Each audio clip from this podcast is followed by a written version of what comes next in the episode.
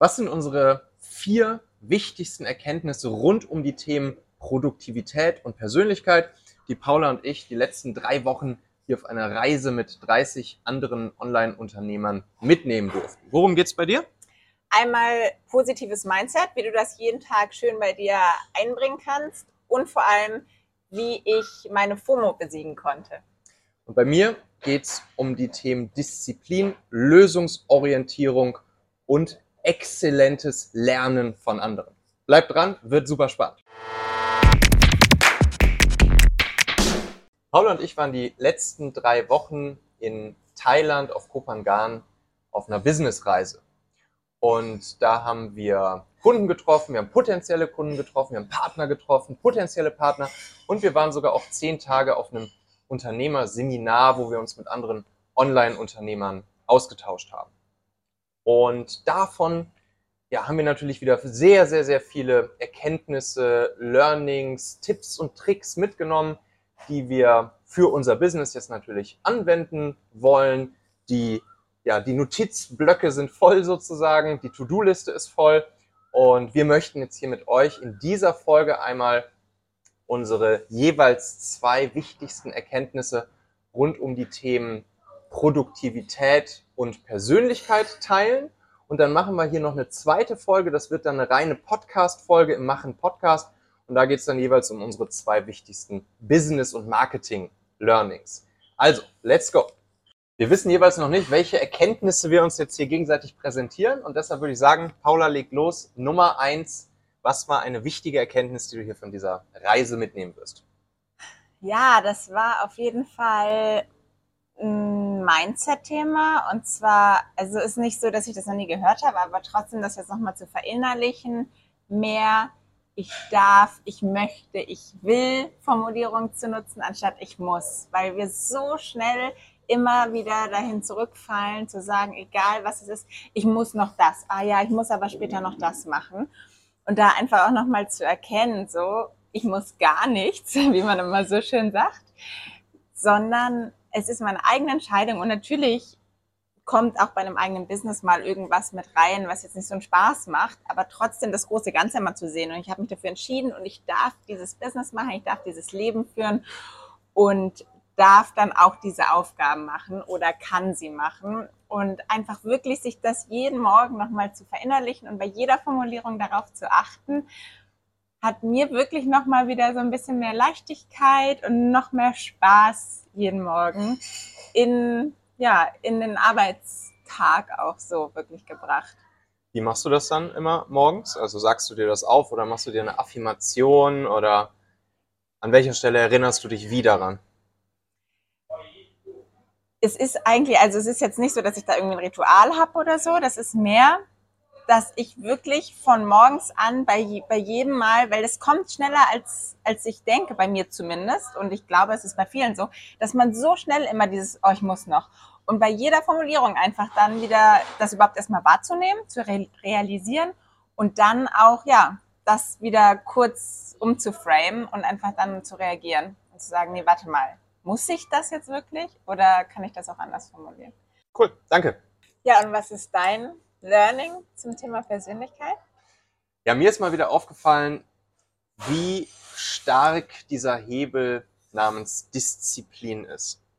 Also wir hatten jetzt ja hier auch wieder einen sehr schönen Vergleich. Wie gesagt, wir waren auf diesem Unternehmerseminar, dann so um die 30 Online-Unternehmer.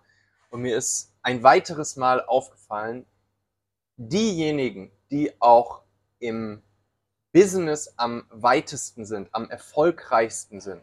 Das sind auch die, die auch auf persönlicher, privater Ebene sozusagen am weitesten in Anführungszeichen sind. Und das erkennt man dann daran, dass sie wirklich eine sehr, sehr, sehr starke Disziplin haben.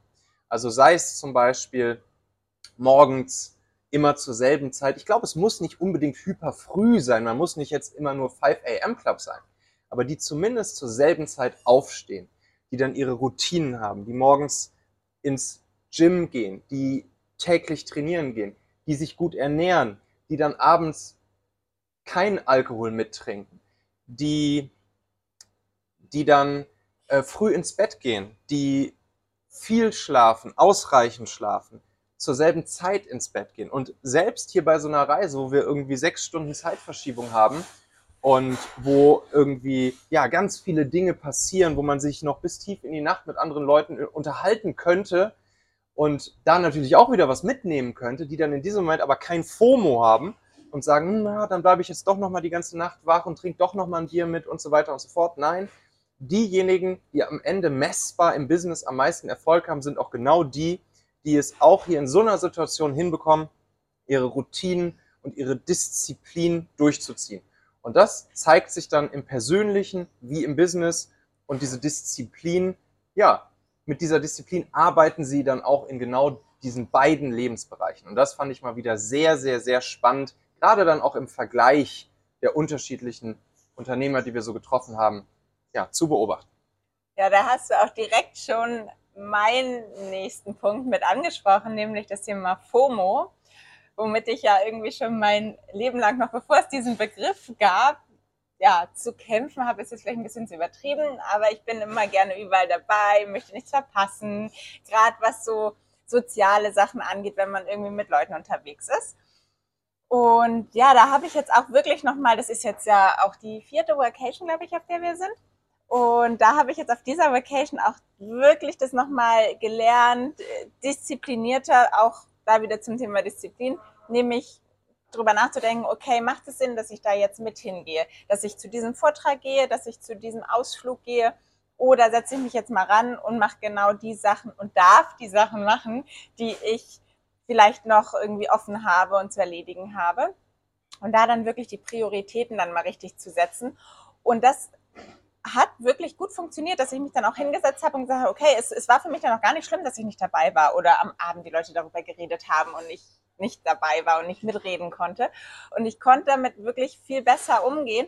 Und ich glaube, das ist auch nochmal dieses Thema, was da reinkommt, dieses Eigenverantwortung zu übernehmen was ich auch noch mal so ein bisschen aufgefrischt habe hier, dass man auch, wenn man mit irgendwas unglücklich ist oder irgendwas irgendwie nicht so passt, wie es passt, dass man da auch sagt so, hey, welche Verantwortung habe ich denn daran und was kann ich jetzt ändern, damit ich glücklicher mit dieser Situation bin und nicht immer irgendjemand Schuldigen zu finden und zu sagen, okay, der muss das ändern und der blöde Taxifahrer oder der blöde sonst was, sondern okay, was, was habe ich jetzt daran, dass es diese Situation gibt und was kann ich ändern?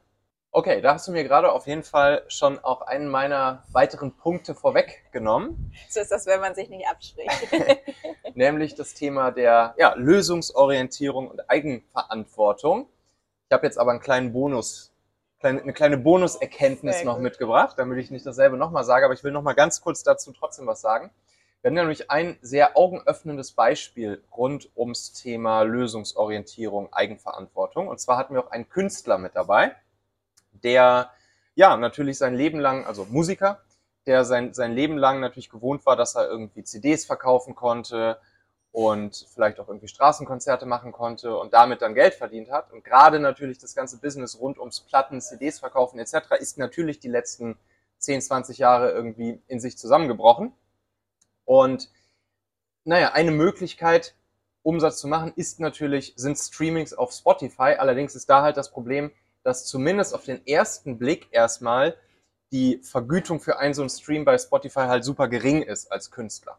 So, und jetzt kann man sich halt hinsetzen und darüber meckern und darüber jammern und sozusagen das System oder Spotify oder irgendwen Dritten, wen auch immer dafür verantwortlich machen, dass man als Künstler so wenig auf Spotify verdient.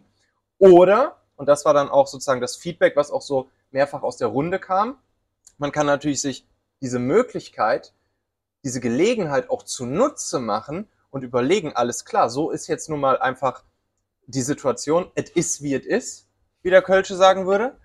Und sich dann zu überlegen, alles klar, wie kann ich denn jetzt vielleicht dafür sorgen, meine Streams bei Spotify halt enorm in die Höhe zu treiben, was ja dann nicht nur den Effekt hat, dass du damit Umsatz durch die Streams generierst, sondern dass auch viel mehr Menschen dich dann plötzlich kennen und vielleicht zu deinen Konzerten kommen etc. So, ne, statt einfach da zu sitzen und sich und sozusagen vor sich hin zu trauern und zu jammern, ähm, dass Spotify nichts zahlt an die Künstler oder nur sehr wenig, kann man sich eben auf der anderen Seite auch überlegen, alles klar, wie kann ich die Situation jetzt nutzen, wie kann ich Eigenverantwortung übernehmen, wie kann ich es jetzt hinbekommen, in dieser neuen Welt, sozusagen in dieser neuen Gegebenheit, viele Streams und damit Umsatz und viele Hörer für mich zu generieren. Ja, schönes Beispiel. Genau. So, aber jetzt noch mein eigentlich letzter Punkt. Und zwar habe ich den genannt, zwischen den Zeilen liegt das Gold.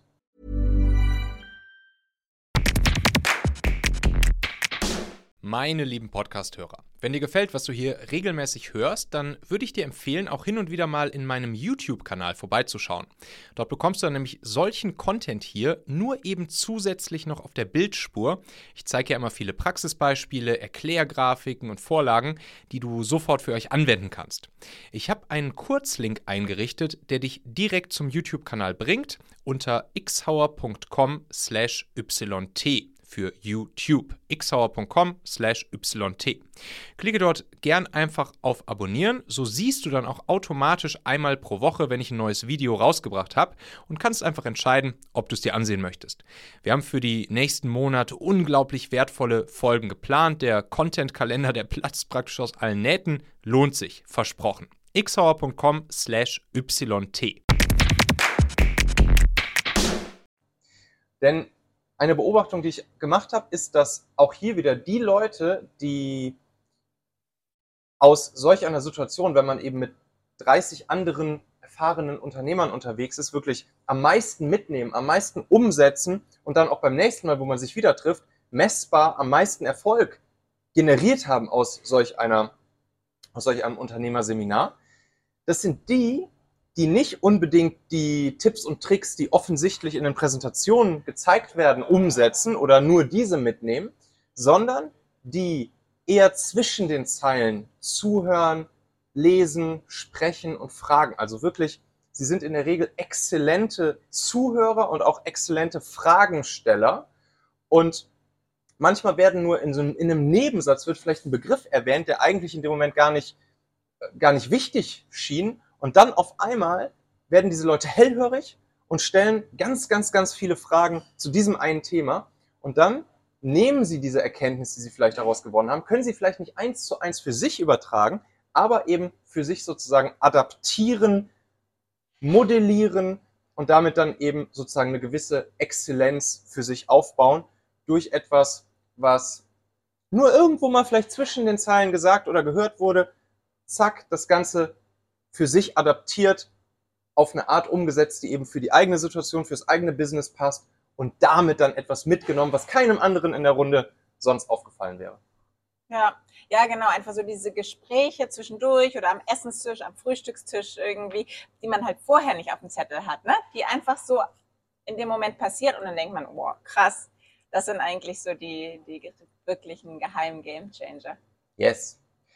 Wir werden euch übrigens mal drunter verlinken, was das für eine Unternehmerreise war, wo wir hier mit unterwegs waren. Könnt ihr einfach mal abchecken. Liebe Grüße auch an Markus Gabor, der das Ganze organisiert hat. Und ja, ansonsten diesen Donnerstag, zwei Tage nachdem diese Folge hier erschienen ist, machen wir im Podcast weiter, im Machen Podcast. Da teilen wir dann jeweils unsere zwei wichtigsten Business- und Marketing-Learnings. Ich verlinke euch den Podcast natürlich auch drunter. Und da könnt ihr dann auf jeden Fall gerne mal reinhören. Auf bald. Bis dann. Ciao. Und Michael.